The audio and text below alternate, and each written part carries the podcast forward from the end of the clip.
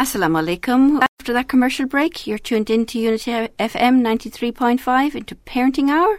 We're in the studio this evening talking about pregnancy. MashaAllah, it's a lovely topic to talk about because bringing new life into the world, MashaAllah, what a beautiful, beautiful experience. And uh, w- But we do need to be knowledgeable because it's a time that we have a responsibility not just for ourselves but for this new person coming into the world. So we were talking a lot beforehand about identifying we were pregnant and the, the how to do that, the sticks to use, and then coming to your GP or your medical health person. And following that, the next time you were going to meet somebody would be, you said, at the first scan, yeah. which is around about ten to twelve weeks. That's now. usually if you've if you booked early on at five weeks, that's when you'd have your first scan first scan. So, as you remember, listeners, this is Dr. Aisha, mashallah, very experienced uh, doctor with me in the studio, trying to help us get the facts right for this period, inshallah. So, the first, this was your first scan. So, we were saying that parents come to this first scan. Um, should they come with full bladder to this first scan? Is this where we have to drink lots of water? This is the one, Kathleen. yes, and it is an absolute I have to say, it's one of the most challenging things, especially in the first trimester, to keep that full bladder without having to run for run to the toilet.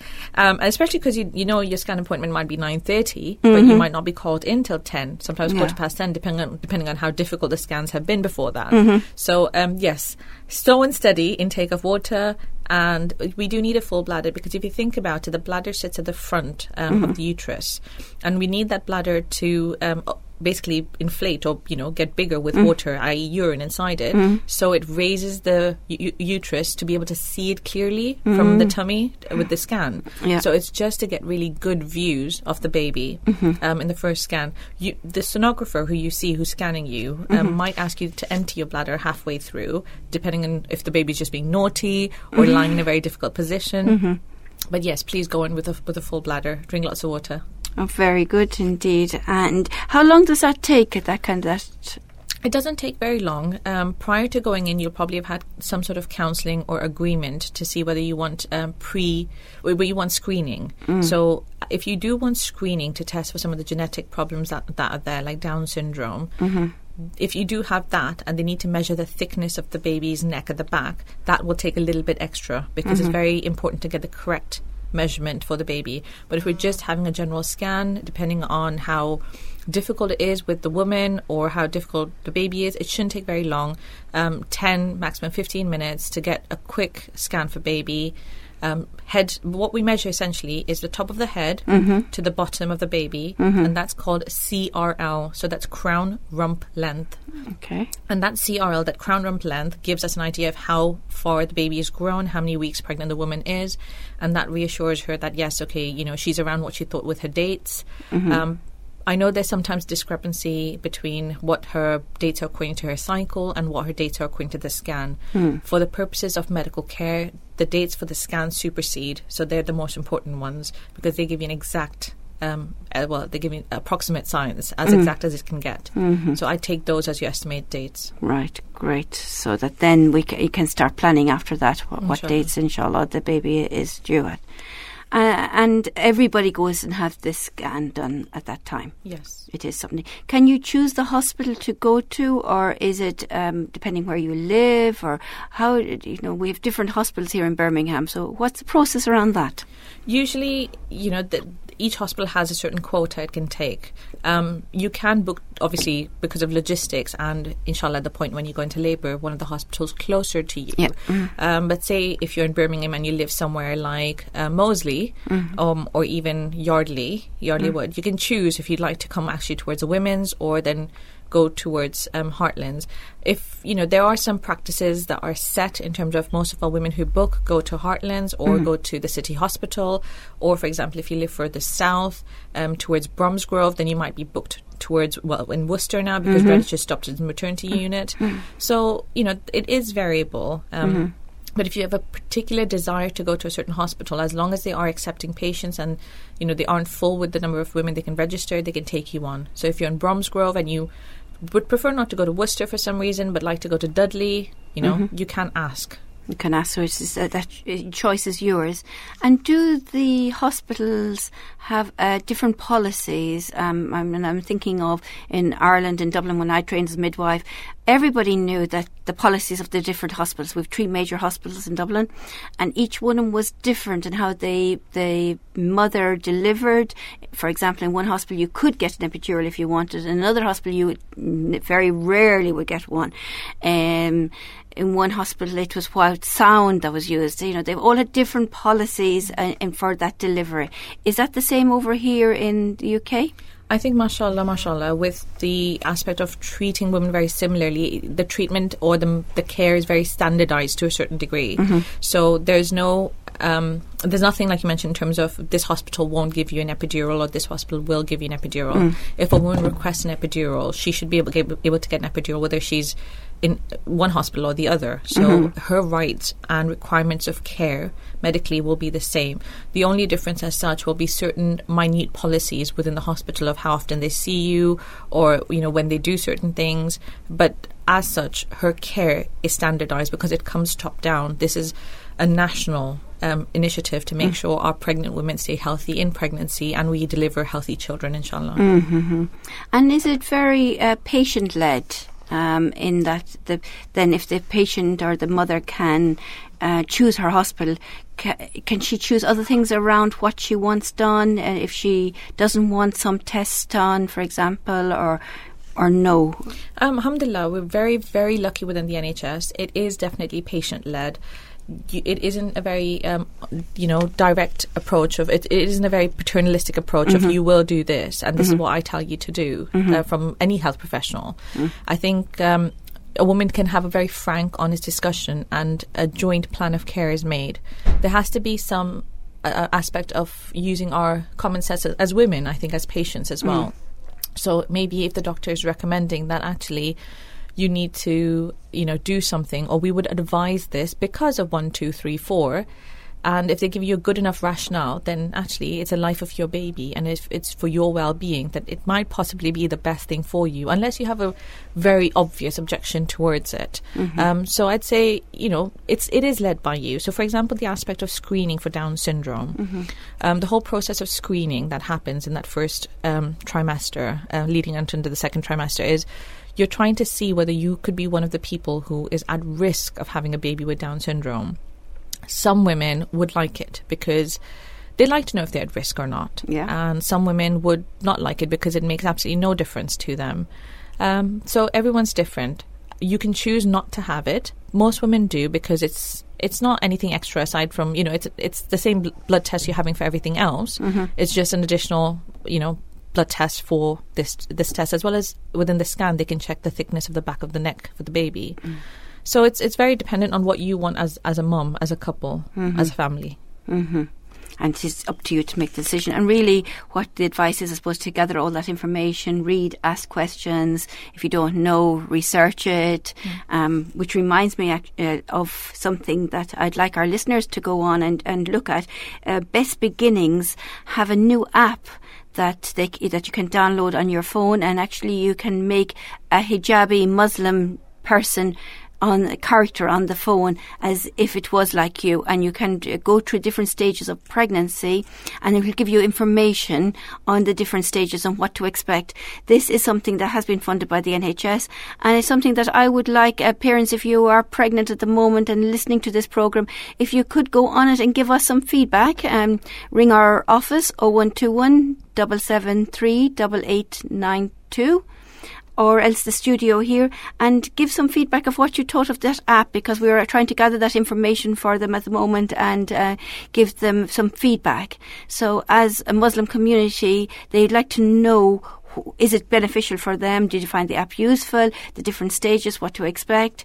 So that uh, email address again is look for Best Beginnings. So Google Best Beginnings or go on to www.bestbeginnings.org.uk and you will see their new Baby Buddy app there and uh, have a look at it, please, and let us get know what you think of it.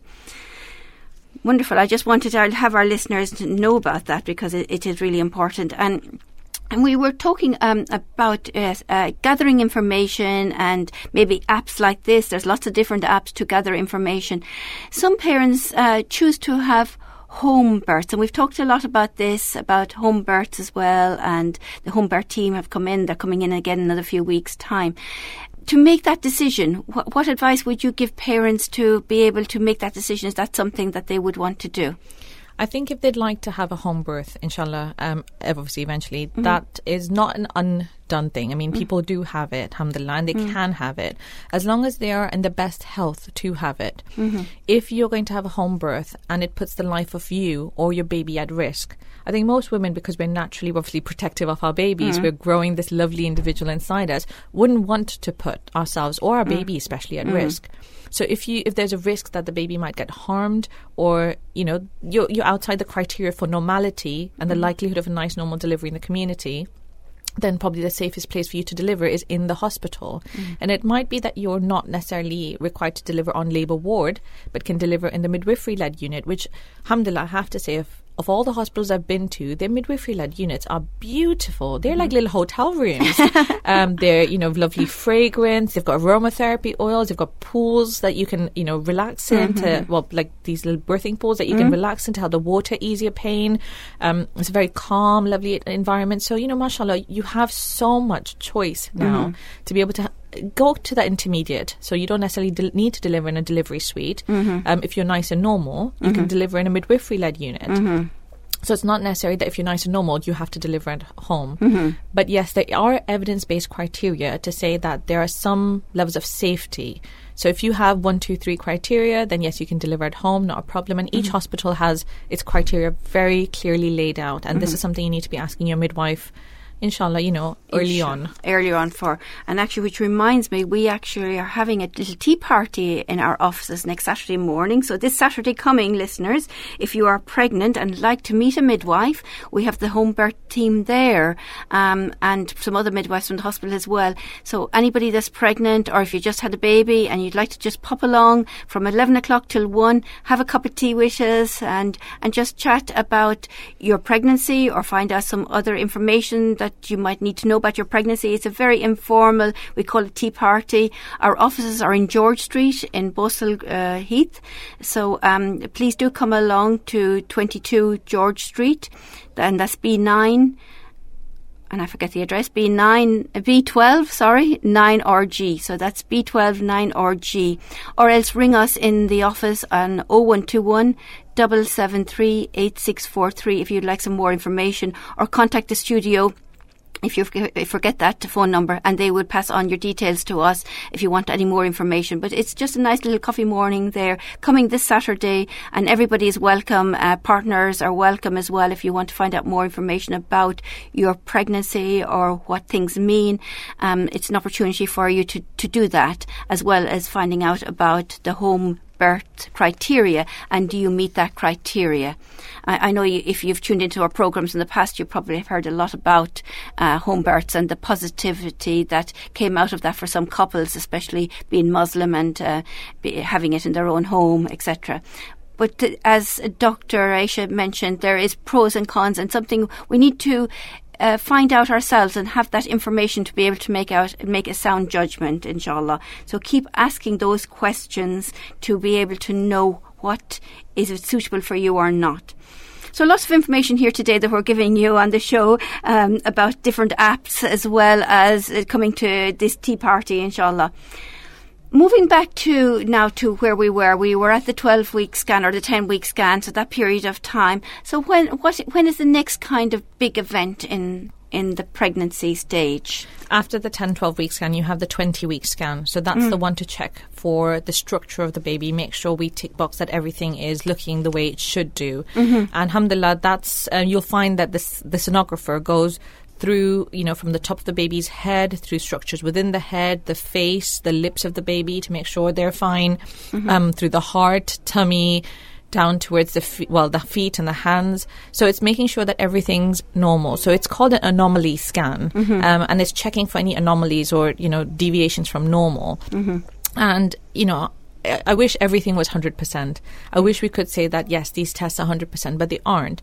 So it, it isn't an exact science as much as we can tell you, um, that scan will tell you.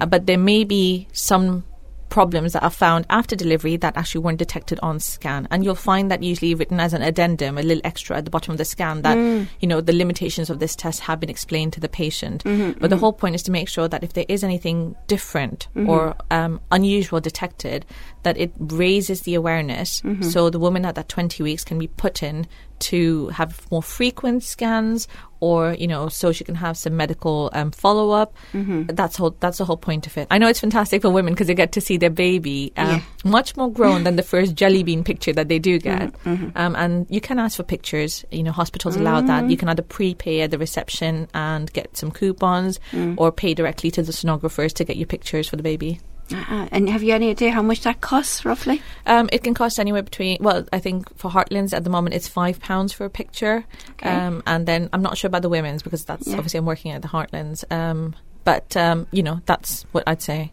Yeah, five pounds is nice because that actually makes it real for, especially for dads. You know, sometimes it's um, the dads don't feel involved in the pregnancy. There's no changes happening to their body. They still get numb with things, um, and they just see their wife kind of more tired or, a little bit sicker or growing this tummy. But they they like to see this picture. It makes it very real for them then. And I think if you don't really know what you're looking at, ask. Mm.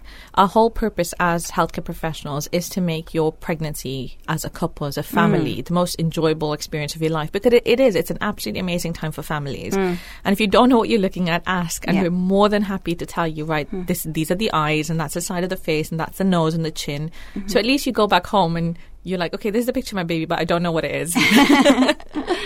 Yeah, it's important that that dads and mums do ask that, and then start uh, at that stage. We would encourage them to start bonding and making, uh, from a psychological point of view, making maybe a nickname with the child and getting to ask questions. So they're starting to identify with the baby and bonding right from pregnancy.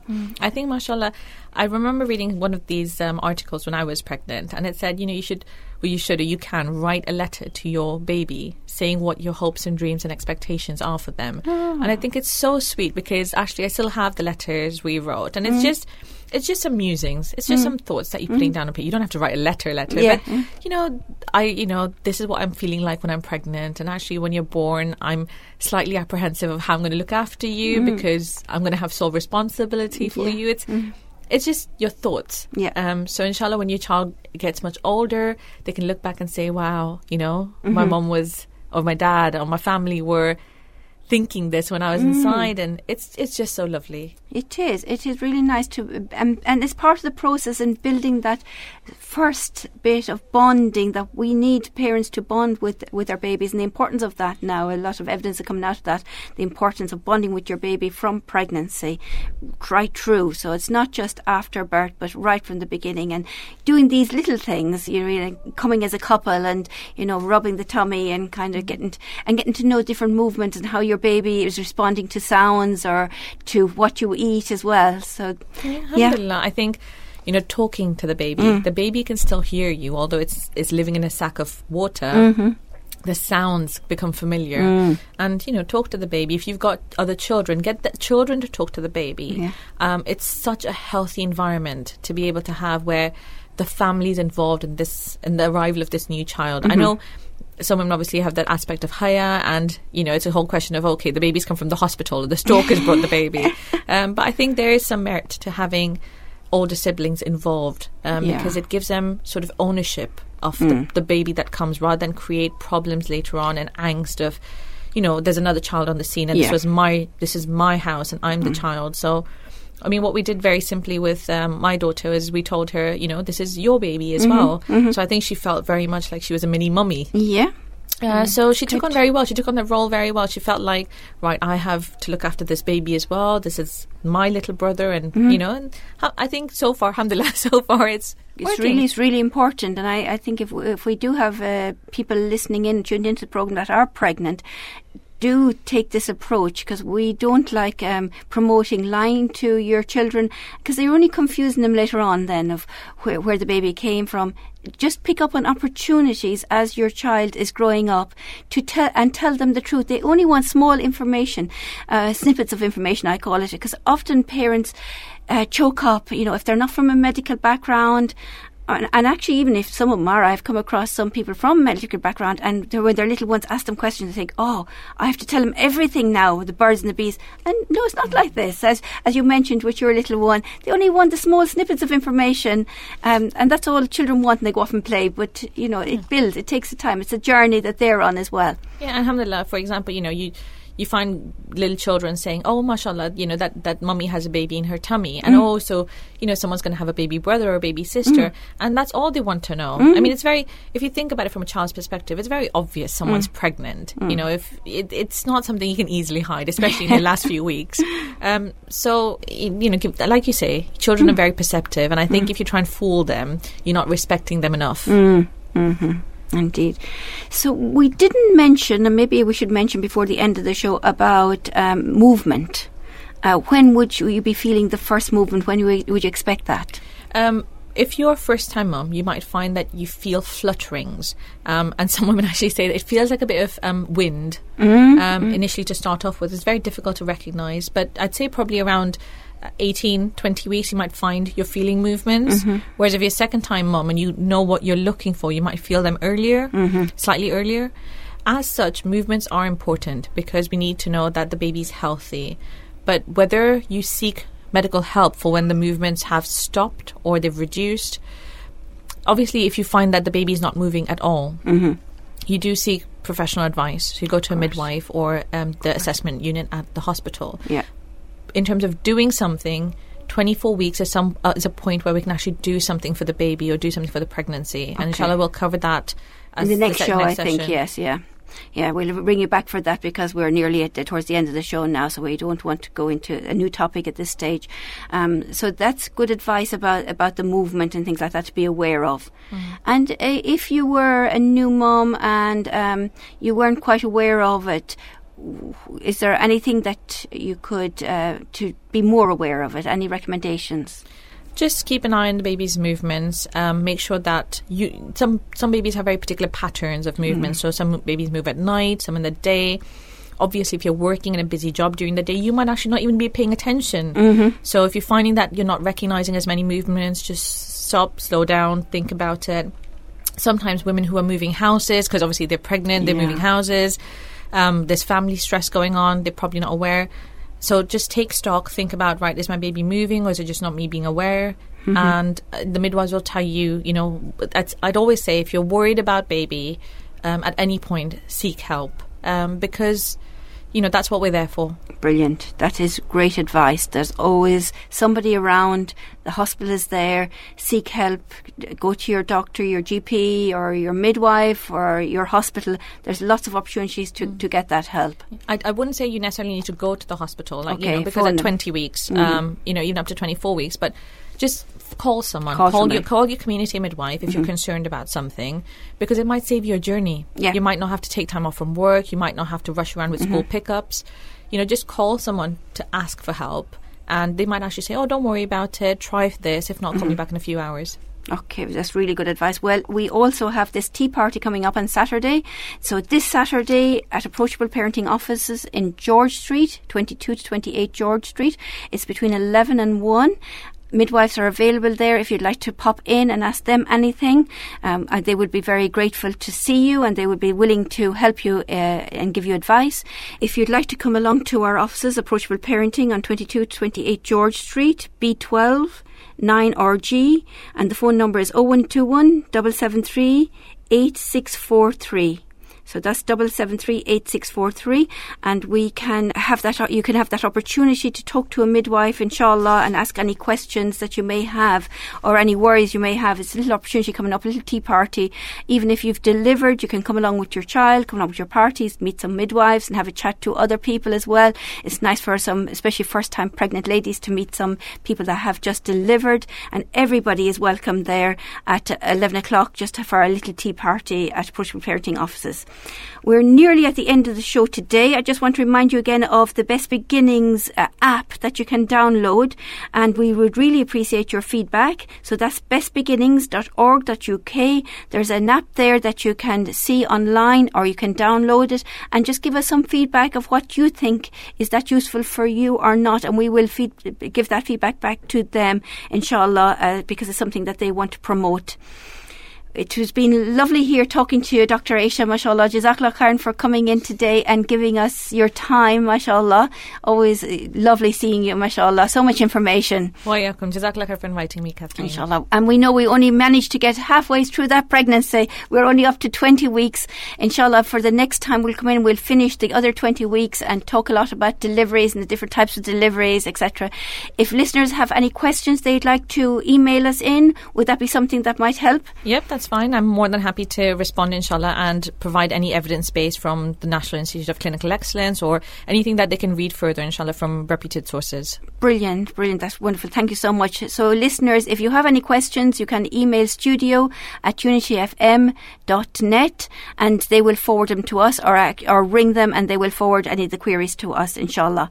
Have a great week. And if you are pregnant, uh, enjoy that pregnancy for both mums and dads out there. Inshallah, get plenty fresh air, plenty of rest, and look after yourself. And inshallah, baby will grow inside you and come out, inshallah, very healthy baby, inshallah. Inshallah. Inshallah. Assalamu alaikum.